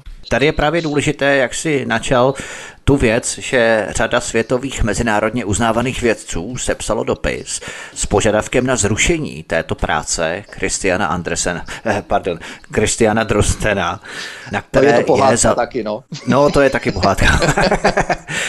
na které je založené používání těch PCR testů a celá ta pandemie. V popisu na kanále YouTube máte pátý odkaz na web s tímto dopisem Korman Drosten Review. Nicméně, co namítají vědci jako ten základ, na kterém ten jejich dopis je postavený vlastně? Jeden, jeden z těch vědců, napsal, viděl jsem s ním, nebyl to rozhovor, ale viděl jsem, že napsal něco poznámku, že kdyby byl Drosten jeho studentem na lékařské fakultě a přinesl mu něco takového, tak ho okamžitě vyhodí. Protože on tam napsal, že tohle nemá s vědeckou prací, eh, s, ža- s řádnou vědeckou prací nic společného. Takže, takže tito, eh, bylo to 22 věd, nebo je to 22 vědců, eh, kteří tento dopis sepsali, jsou to, jsou to v podstatě, dá se říct, špičky, a ti požadují, aby tato práce byla prověřena a aby bylo zastaveno v podstatě testování, aby bylo zastaveno používání eh, tohoto, tohoto PCR testu tak, jak je používán teď. Eh, v podstatě to samé požadoval i onen uh, Michael Eden, onen uh, viceprezident, bývalý vice, viceprezident Pfizeru, který řekl, že má být okamžitě zastaveno tady toto testování, hlavně plošné testování. On, on Michael Eden je z Anglie, takže mluvil tam o Anglii, on říká, tady nám začali říkat, že že budou plošně testovat. Mluvil tam o Borisi Johnsonovi, říká Boris Johnson řekl, že musíme tady více a více testovat. Říká, to je in, uh, uh, uh, nepříčetnost, insanity. Říkal, čím více budete testovat, samozřejmě tím více budete mít falešných pozitiv a jestli budete testovat, on říkal, že tam snad navrhoval nějaký poslanec, aby testovali co několik dnů stejnou osobu. Takže on říkal, tohle je, tohle hraničí opravdu s mentální, s mentální poruchou, protože tohle nemá vůbec už nic společného s vědou. Eh, měli jsme tady, zmiňovali jsme v některém z našich pořadů bývalého eh, patologa eh, z provincie Calgary, který volal, aspoň teda si myslím, že jsme to zmiňovali v některém z našich pořadů. Město Edmonton tady v provincii Calgary mělo slyšení na to, jestli zavedou roušky ve veřejných budovách. Mám tušení, že se o to jednalo. A měli takzvanou telekonferenci s odborníky. A mezi jedním z doktorů tam volal i tento patolog, který byl patologem, ale navíc byl profesorem eh, na nějaké lékařské univerzitě, prostě a dobře kapacita, žádný jenom jakoby patolog, který pitval lidi, ale byl to kapacita i v infekčních nemocech. A navíc tento člověk teď bydlí v Americe a prodává PCR testy. Prodává PCR testy, kity v Americe. A ten volal tady to, přes tuhle tu telekonferenci do města Edmonton a řekl jim tam, to bylo nahrané, bylo YouTube video cirkulovalo jako šílené tady po sociálních médiích. A řekl tam, tohle to, já jsem úplně e, nepříčetný, tohle to je absolutní šílenost, co děláte. Říká, přestaňte okamžitě testovat, přestaňte testovat lidi, kteří nemají žádné, žádné příznaky. On říká, tady, tady děláte takovou šílenou bublinu, která, která tohle nemá, on říká, tohle nemá ve světě, ve světě vědy a medicíny absolutně obdoby to, co vy tady provádíte, co tady prosazujete. On říká, a já ty testy prodávám. Říká, já je prodávám tady v Americe. Tak on by měl mít zájem na tom, aby tu bublinu dělali. Přesně. Že? Přesto i a... on tvrdil, že dělají bublinu. No. Takže tento, na něho bylo okamžitě zautočeno. Video už dneska na YouTube není. Vydrželo tam, myslím, že měsíc, což jsem byl překvapen. A už na, už na YouTube není a bylo na toho doktora těžce zautočeno a vědci, kteří tohle to komentovali, tak říkali, no, tak jeho kariéra je over, jako je, je po jeho kariéře, protože tady tímhle jako, to je, kdy, když, to, když ti to řekne někdo, kdo ty testy, kdo se tím zabývá, kdo je prodává, kdo to zná, tak, a, tak, tak je to úplně jasné. A tady tenhle právě řekl taky to samé. Řekl úplně to samé o tom, o čem jsme se teď bavili, o onom cyklování, o onom threshold a hlavně řekl i to, co řekl profesor, eh, ten do, eh, doktor Michael Eden, nemůžete testovat lidi, kteří nemají symptomy, protože v určitém momentu se přestalo mluvit, během léta podzimu se přestalo mluvit o nemocných po světě, máme tolik a tolik nových nemocných, ale začalo se mluvit o cases, o případech. Mm-hmm. Ano, a právě na to upozornili někteří věci, podívejte se na to. Teď nemůžou říci, že jsou nemocní, protože ty nemocné nemají. E, spoustu doktorů vědců řeklo, naše, naše e, jak se to řekne, příjmy do špitálu nových lidí nejsou nijak navýšené. A právě proto oni, e, ti doktoři někteří říkali, to je velice zajímavé, že najednou začali mluvit o případech.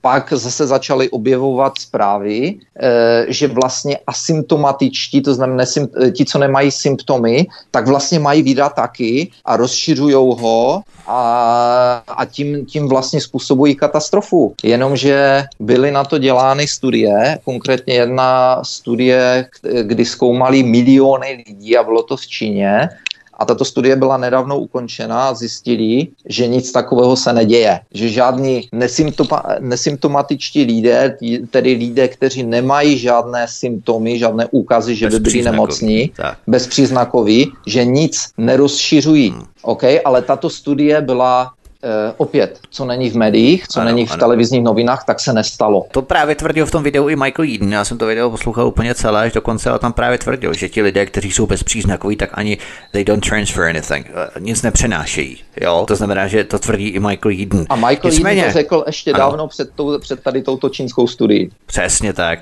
Takže vytváření 70 až 90% falešně pozitivních pacientů je přesně ten stavební kámen nafouknuté bubliny covidu, replikací, recyklací, zvětšování vzorků odebraných molekul, tak aby se dosáhlo takových hodnot a takového prahu, threshold, od kterého už je možné detekovat nález vybraného viru a označit pacienta jako pozitivního na tento vybraný konkrétní virus. Protože téměř všichni máme v našem těle zbytky rezidua téměř všech virů v nějaké podobě. Přesně jak uvádí jejich tvůrce, vynálezce Kerry Mallis, to netvrdíme my a Anthony Fauci i bývalý vědecký pracovník Pfizeru, dr. Michael Eden.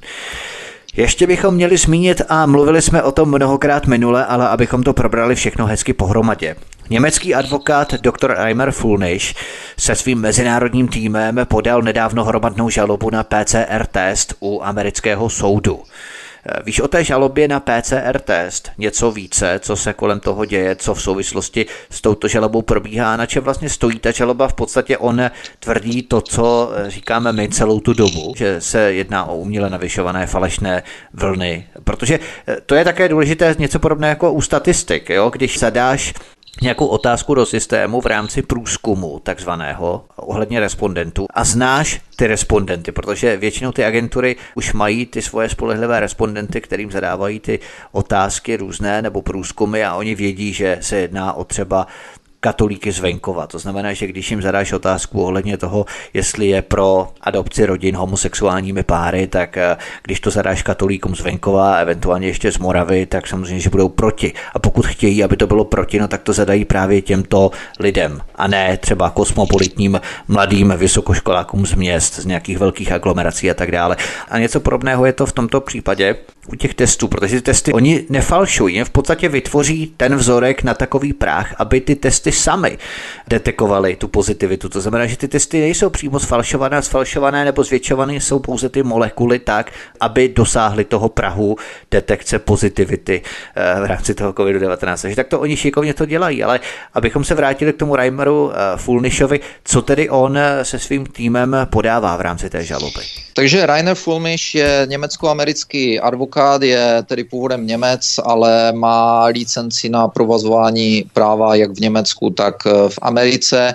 Je to jeden z advokátů, kteří soudí, kteří dělají velké korporátní případy, to znamená, je to jeden z nich, kteří soudili Volkswagen v aféře Dieselgate, Uh, ohledně emisí dieselových motorů, uh, je, soudili Deutsche Bank, nebo možná ještě soudí Deutsche Bank, soudí velké uh, další nějaké velké korporace a tak dále a tak dále, takže žádný, žádný nějaký místní advokát. Eh, podle něho v létě, někde na jaře nebo v létě, eh, když se díval na to, co se děje ohledně této pandemie, tak eh, nějak neměl žádné stanovisko k tomu.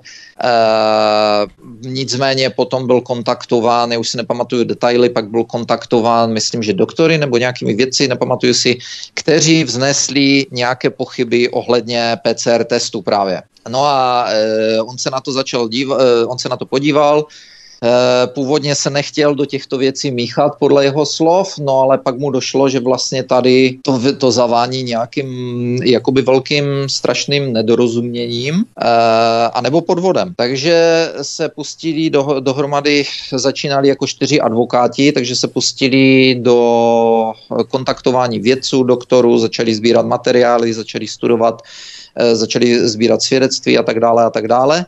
No a někdy na podzim, eh, ke konci léta na podzim minulého roku vlastně vyšel na veřejnost s prvním videem, kdy řekl, že eh, několik měsíců sbírali eh, doklady a materiály že zjistili, že celá tato pandemie, že to vypadá, že celá tato pandemie je založena na používání PCR, PCR testu od onoho doktora Drozdena z univerzity Charité, a na jeho eh, vědecké práci, kterou už tenkrát zmínil, že byla vědci jakoby zne, znedůvěryhodněna.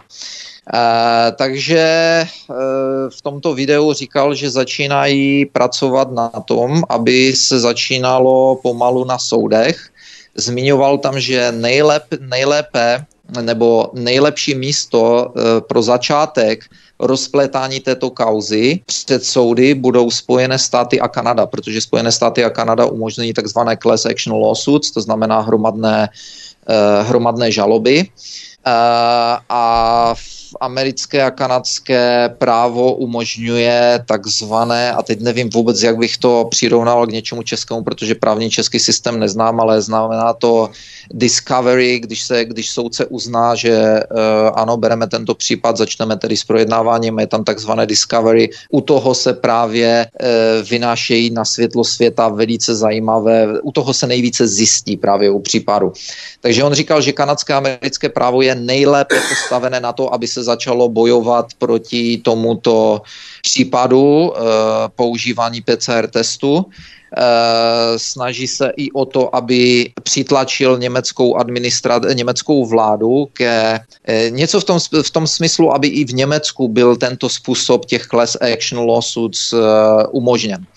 Ano. Mimo jiné, mimo jiné řekl, že to neřekl v tomto rozhovoru, to jsem slyšel v jiném rozhovoru už z podzimu nebo z této zimy, kdy řekl, že v průběhu jejich dalšího vyšetřování zjistili, že došlo v únoru, tuším, 2020, že došlo ke...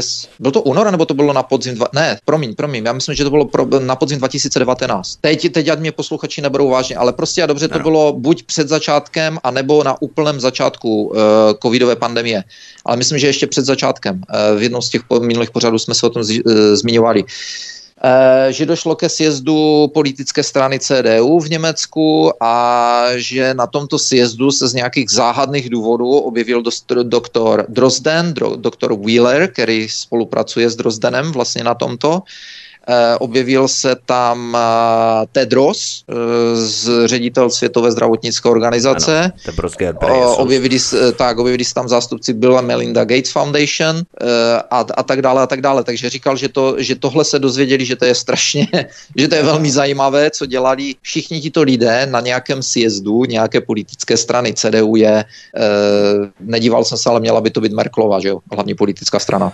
Ano, křesťané. Takže tento advokát říkal, že spolupracuje s uh, advokátními firmami v Americe a v Kanadě a v Německu prozatím, ale eh, v, druhé, v dalším rozhovoru dodal, že už mají uh, spoustu požadavků a uh, žádostí o spolupráci, o materiály a tak dále od advokátních firm z ostatních zemí okolo celého světa. Eh, prozatím podal několik trestních oznámení, podal je i v Německu. Eh, pokud tomu dobře rozumím, tak jsem se díval, že to podává na základě jednotlivých klientů, protože jsem konkrétně viděl papíry jedno, jednoho tohoto eh, jakoby trestního oznámení a tam je to v podstatě na základě jednoho klienta, takže tomu nerozumím, té taktice nerozumím, ale v podstatě se začínají e, rozjíždět asi jakoby takto první vlaštovičky, první soudy, eh, pravděpodobně na základě jednotlivých klientů a k těm class action lawsuits, k těm hromadným žalobám teprve asi zřejmě dojde. Pojďme se podívat na našeho kámoše z garáže, Billa Gatese.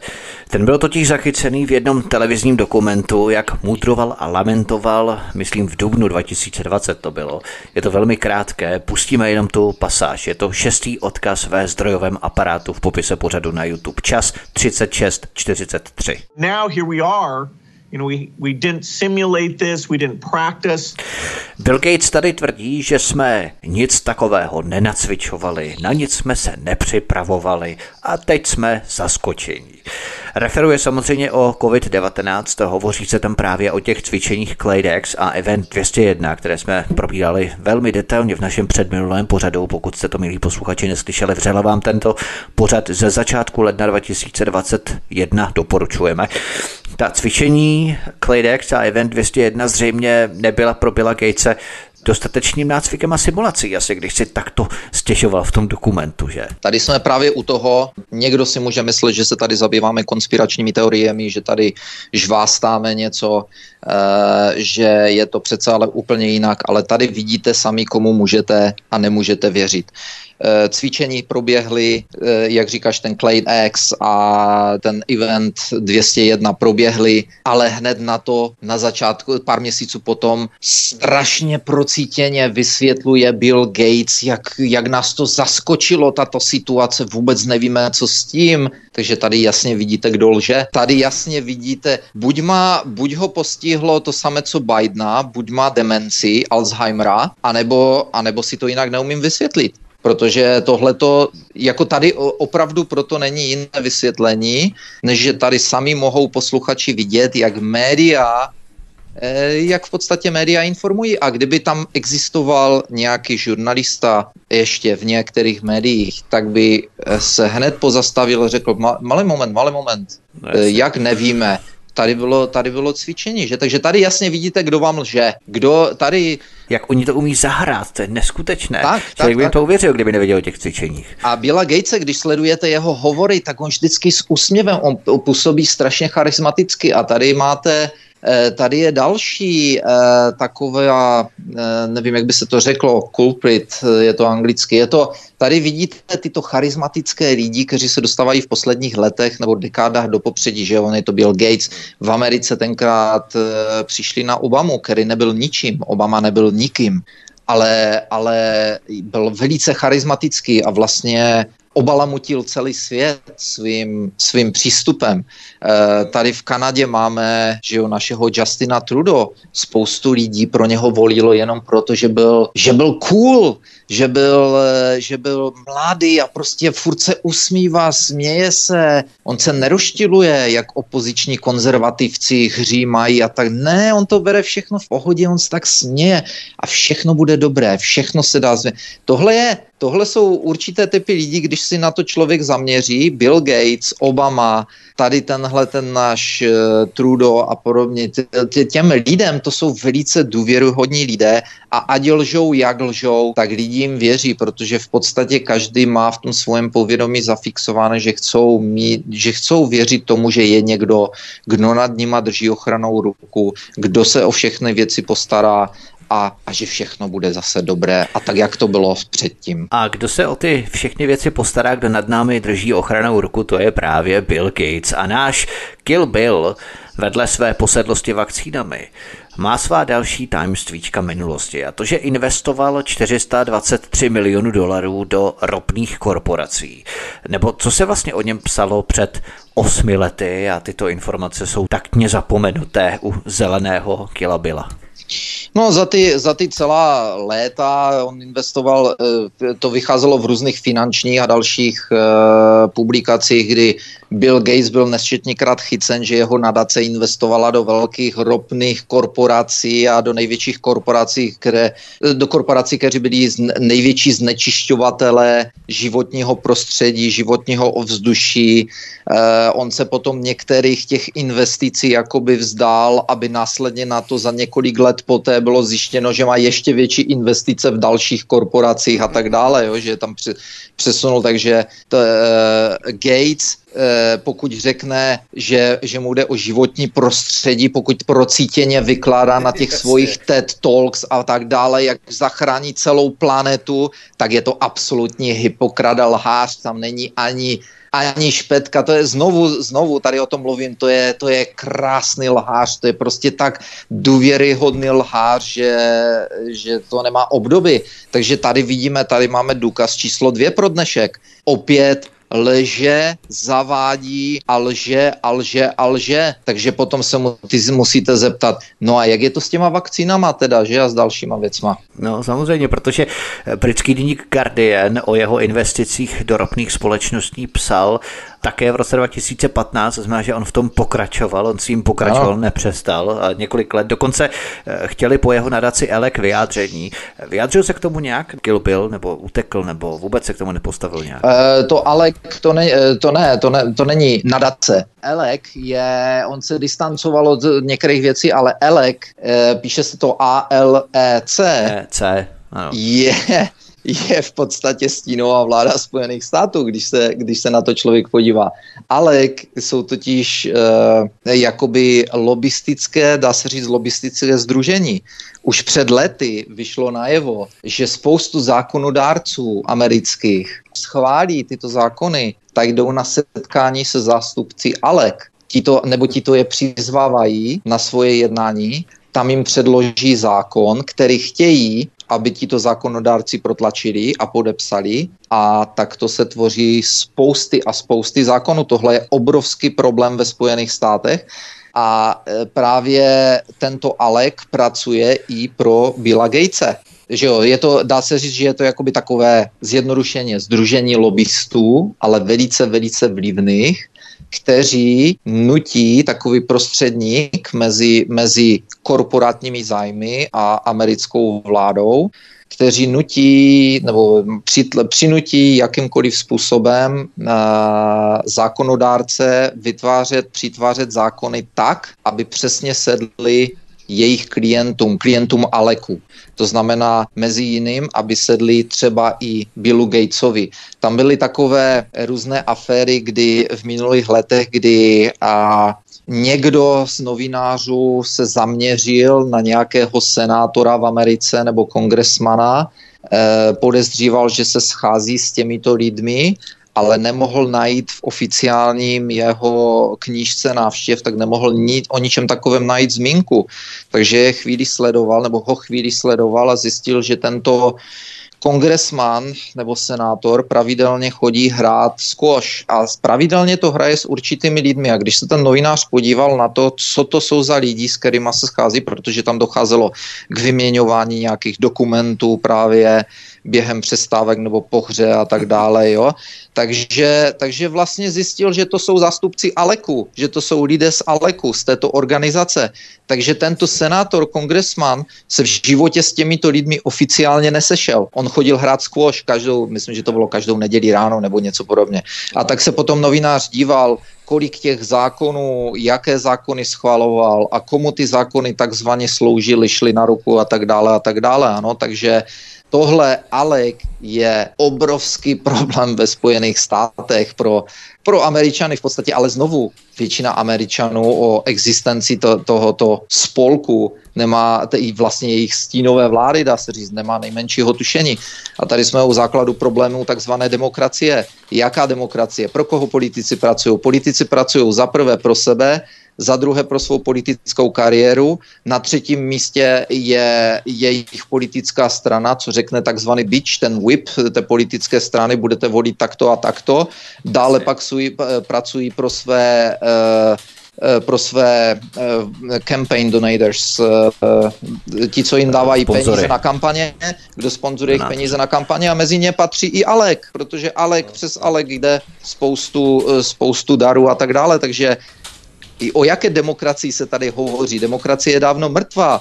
Eh, před lety vlastně toto veřejně prohlásili profesoři, eh, nepamatuji si, které univerzity, kteří studovali stav demokracie ve Spojených státech a došli k závěru, že ve Spojených státech už dávno demokracie není, že Spojené státy se mají správně nazývat oligarchií. A to je jedna z největších univerzit, nespomínám se na jméno, ale byla to jedna z největších univerzit ve Spojených státech.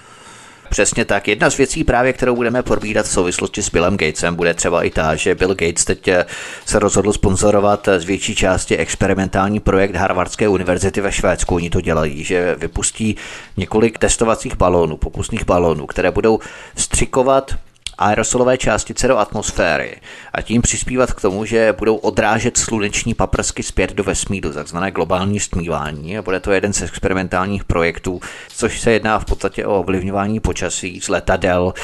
Máme na všechno samozřejmě vládní dokumenty, to bude jeden z našich příštích pořadů a takovou chutnávku, milí posluchači, na co si můžete třeba i těšit. A tento projekt právě také z větší části sponzoruje Bill Gates. Tak to jenom tak na okraj, to bychom nebyli my, abychom si do našeho kámoše z garáže Billa Gatese trochu nereplay, to by nebylo ono. Ale pojďme na další část našeho pořadu. Bavili jsme se tu o PCR testech, ale druhé testy, které se plošně používají, jsou antigenní testy. Ty jsou ale snad ještě horší než PCR testy. Zmíníme je opravdu tedy jenom na okraj, protože už nemáme příliš eh, času, protože ty se dají alespoň sfalšovat tak, že zvětšujete a zvětšujete, replikujete, recyklujete, až tu jednu starou mrtvou molekulu vykřesáte a můžete označit dalšího pozitivního.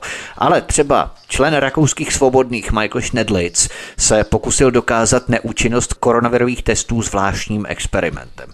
Na rychlý antigenní test použil kolu, do které ten test namočil a výsledek byl pozitivní. Máte to jako devátý odkaz v popisu pořadu na YouTube. Podle odborníků, ale politiků v pokus prý nic nedokazuje.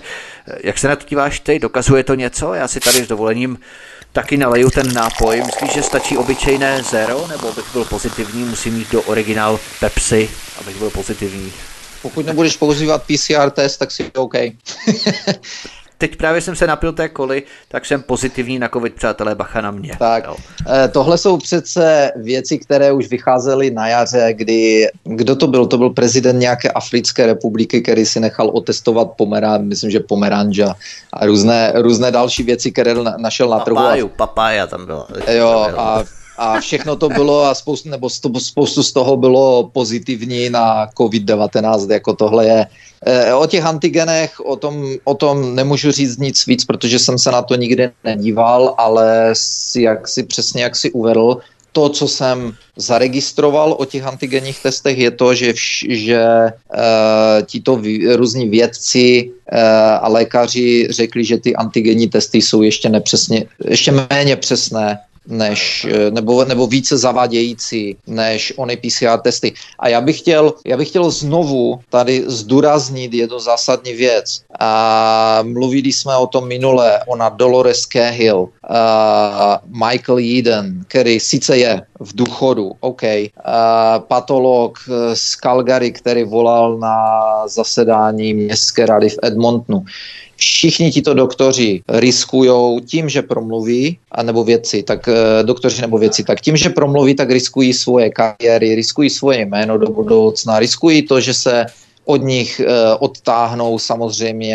jejich vědečtí a lékařští známí, protože stejně tak, jak to bývalo za komunismu, s těmi špatnými lidmi se nesmíme stykat, protože se to prostě nenosí a tak dále. Proč by to ti lidi dělali? Z jakého důvodu, z jakého důvodu bych se chtěl zeptat posluchačů, vy, kteří máte dneska práci ještě, z jakého důvodu byste si otevřeli pusu a začali vykládat něco v práci, když budete vědět, že vás odtamtud vyhodí a další práci už nenajdete? Proč byste to dělali? Proč byste riskovali tady toto? To, to, to, jako to byste museli mít nějakou mentální úchylku. Nicméně tito, tito doktoři, pár z nich a věci, e, toto s tímto vycházejí ven, takže tady už musíte vidět, že ta situace bude opravdu asi velice akutní a já vím od, eh, já znám několik doktorů ze Spojených států a nebo, nebo i zdravotního personálu a bylo mi řečeno, že nikdo z nich se neodváží ani pípnout, nedávají nic na Facebook. Eh, všichni z nich teda, když s nimi mluvím, tak eh, je to, jako byste poslouchali mě, abych řekl pravdu, tak spoustu ze svých vědomostí, nebo, nebo jsem byl naveden na spoustu zdrojů a tak dále jimi také. A ta, mezi, bylo mi řečeno, že mezi doktory jako spo, koluje spoustu materiálů, takže některé jsem viděl. Takže tito doktoři mají úplně ty samé názory, které tady slyšíte od nás, ale nikdo z nich si nedovolí ani pipnout.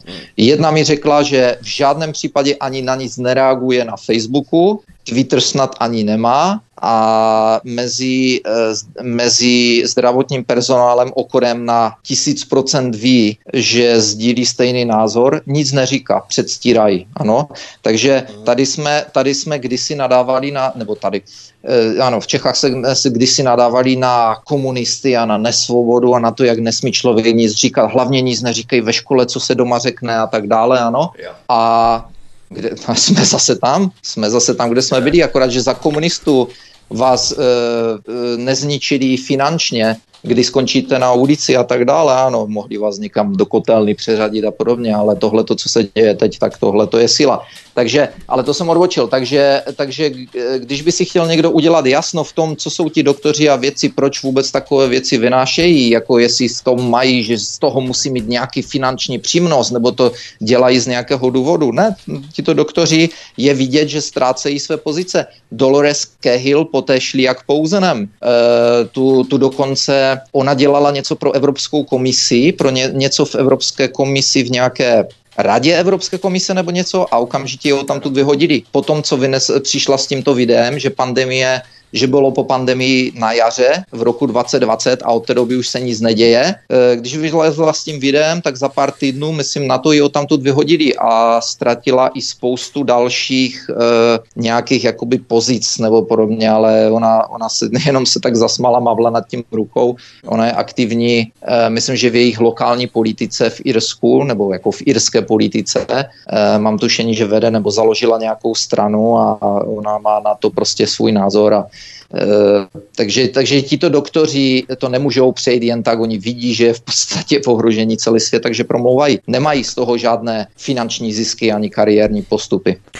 Pojďme na poslední část našeho rozhovoru, na poslední téma, které tu máme na dnešním programu a toto téma je velmi chmurné. Stále více světových vědců prohlédlo a poukazuje na skorumpovanou Big Pharma mafii.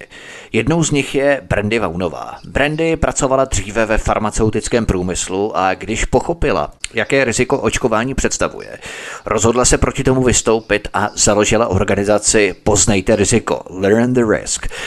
Veřejně agitovala proti jakémukoliv očkování. No a co se nestalo, byla nalezená mrtvá jejím devítiletým synkem. Máte to jako desátý odkaz Deník Tesan v popisu pořadu na YouTube. Je to jedno z řady sérií záhadných úmrtí vědeckých a lékařských odpůrců očkování. Ty si nějaká videa z Brandy viděl, co o ní víš, nebo i nejenom v rámci těch videí, ale co víš vůbec o Brandy Vaunové, protože ona prodělala velmi zásadní přerod v tom jejím postoji proti očkování, protože ona pracovala ve farmacii a potom, když prohlédla, tak naopak vystoupila je v podstatě whistleblowerka. Ano, byla, uh, pracovala pro firmu Merck uh, a farmaceutickou a právě během své kariéry zjistila, že uh, Oni uh, farmacie a vakcíny a tak dále nejsou to, co jim bylo, nebo co je veřejnosti předkládáno a došla k, k různým závěrům a založila právě nadaci, nebo jak se to dá říct, learn risk, to znamená uh, poznejte risk, nebo po, uh, nauč, riziko. Jo, po, naučte se o riziko, ano, poznejte riziko a začala tvrdě eh, jít proti vakcinám a proti farmaceutickému průmyslu. To znamená, že se postavila, že udělala úplný, úplnou otočku. Eh, v podstatě tohleto se dá říct o spoustě doktorů, kteří jsou a vědců, kteří jsou nyní velmi, kteří jdou nyní velmi tvrdě proti vakcínám. Většina z nich a tady toto poznala na vlastní kůži, to znamená, došlo, došlo k zranění nebo k umrtí buď jejich dětí nebo děti jejich známých a tak dále. Takže takže tady tato se stala významnou whistleblowerkou, eh, vzala to na veřejnost tím přes tu její organizaci, no a bohužel a už není mezi náma. Dalšími oběťmi jsou vědci, kteří pracují na COVID výzkumu, respektive pracovali na COVID výzkumu. Mnozí byli zavražděni a jiní zemřeli za podezřelých okolností. Tak třeba ruský vědec Aleksandr Kaganský byl bodnutý nožem a vyhozený z okna v jeho bytu ve 14. poschodí věžáku v Petrohradu, anebo sám se bodla, sám vyskočil, potom co se bodla, co se zabil, tak sám vyskočil z toho 14. patra, to nevím. Odkaz číslo 11 máte agentura Interfax. Frank Plummer, který pracoval v Kanadě na výzkumu koronaviru, byl zavražděn v Keni i hned poté, co tisk zveřejnil, že byl klíčovou osobou čínské biologické špionáže. Co víme o Franku Plummerovi? Frank Plummer byl eh, významným výzkumníkem nebo pracovníkem výzkumu, zvláště se proslavil tím, že uh, udělal řadu výzkumů ohledně pandemie, ohledně víru HIV, AIDS a, takže to byl, byl taková to, jakoby dá se říct, dost velká kapacita. A jeho smrt e, jakoby není, nedá se říct, že by, to, že by tam byly nějaké otázky, no tak otázky jsou, můžou být vždycky, ale v podstatě skonal na veřejnosti při přednášce na, e, před přednášejícími, před, před diváky. A mimo jiné je tam taková zajímavost, což jsem netušil, ale vyčetl jsem to v článku, který jsem mi poslal, že e, se dokonce poddal experimentální e, operaci mozku, aby se vyrovnal s adikcí na alkohol, s alkoholismem. To je, to je taková, to je taková zajímavost jako na onom Franku Palmerovi, ale e, jak říkám, jeho, jeho smrt je, jeho smrt je, se stala na veřejnosti, takže tam se nedá mluvit o nějakých záhadách. Pak tady máme profesora Bing Liu, z univerzity v Pittsburghu v Pensylvánii ve Spojených státech a ten byl zastřelený těsně předtím, než publikoval objev týkající se buněčného mechanismu, který je základem COVID infekce. Co víme o něm? Bing Liu byl eh, čínský vědec, který pra, eh, pracující na výzkumu koronaviru přímo, eh, který žil a pracoval ve Spojených státech. Byl výzkumným asistentem na katedře, katedře vypočetní a systémové biologie na Lékařské fakultě univerzity v Pittsburghu. A tato univerzita v Pittsburghu po jeho smrti vydala prohlášení, eh, v kterém se mimo jiné psalo, že profesor Liu byl na pokraji velmi významných zjištění k pochopení funkce buněčných mechanismů, které jsou základem infek- infekce SARS-CoV-2 a buněčného základu následujících komplikací. Budeme se snažit dokončit to, co začal ve snaze vzdát hold jeho vědecké dokonalosti.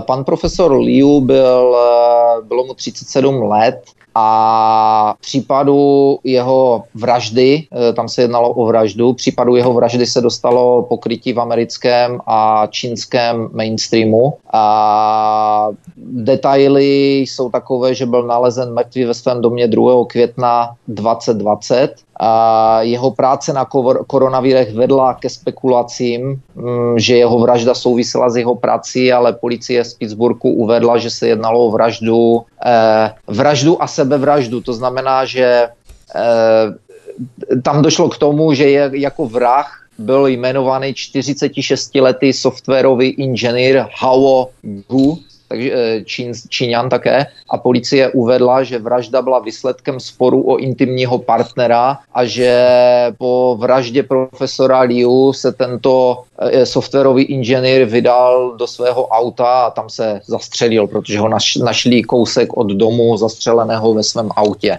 Uh, takže tolik, tolik oficiální verze. Poslední Gita Ramjiová zkoumala léčbu a prevenci HIV a ta zemřela krátce poté, když se z Londýna vrátila do Jižní Afriky. E, to mě opravdu připomíná tu řadu záhadných úmrtí ve spojitosti s uveřejňováním materiálu na Wikileaks o rodině Clintonu a další americkém Deep Stateu Setridge. Že? Jsme měli také o tom pořád ohledně záhadných úmrtí.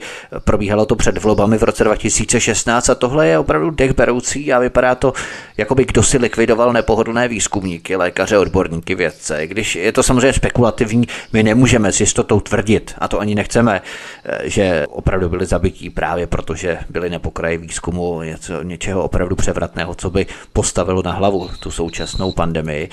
Ale když to skládáme za sebou, je to přinejmenším opravdu velmi záhadné. Je to divné, je to, je to tak samo, bavili jsme, se, bavili jsme se dneska o tvůrci nebo vynálezci onoho PCR testu, a panu, panu Kerry Mallis a Kerry Mallis zemřel v, ro, eh, v, min, v roce 2019 eh, na podzim. Myslím, že v září nebo v říjnu. V září. Takže, ano, ano. takže tady, Těsně kdyby jsme, před začátkem vlny. Eh, tady, kdyby jsme chtěli vytvářet konspirační teorie, tak bychom řekli, že ho prostě někdo odpravil, aby se nemontoval do zneužití jeho PCR testu což by se dalo vyvrátit tím, že no, on se montoval do zneužití PCR testů už během AIDS pandemie a stejně to ničemu nepomohlo. Fauci, Fauci se stal multimilionářem a, a spoustu lidí údajně nevinných, nebo nevinných, eh, kteří AIDS neměli, zemřeli na léčbu e, Fauciho drogou AZT a, a nic se nedělo, takže to je, to je těžko. E, před lety byly záhadná úmrtí, e, se psalo o záhadných úmrtí e, doktorů na Floridě, že to byli všechno doktoři, kteří se zabývali, doktoři, kteří se zabývali naturopatií a tak dále a tak dále.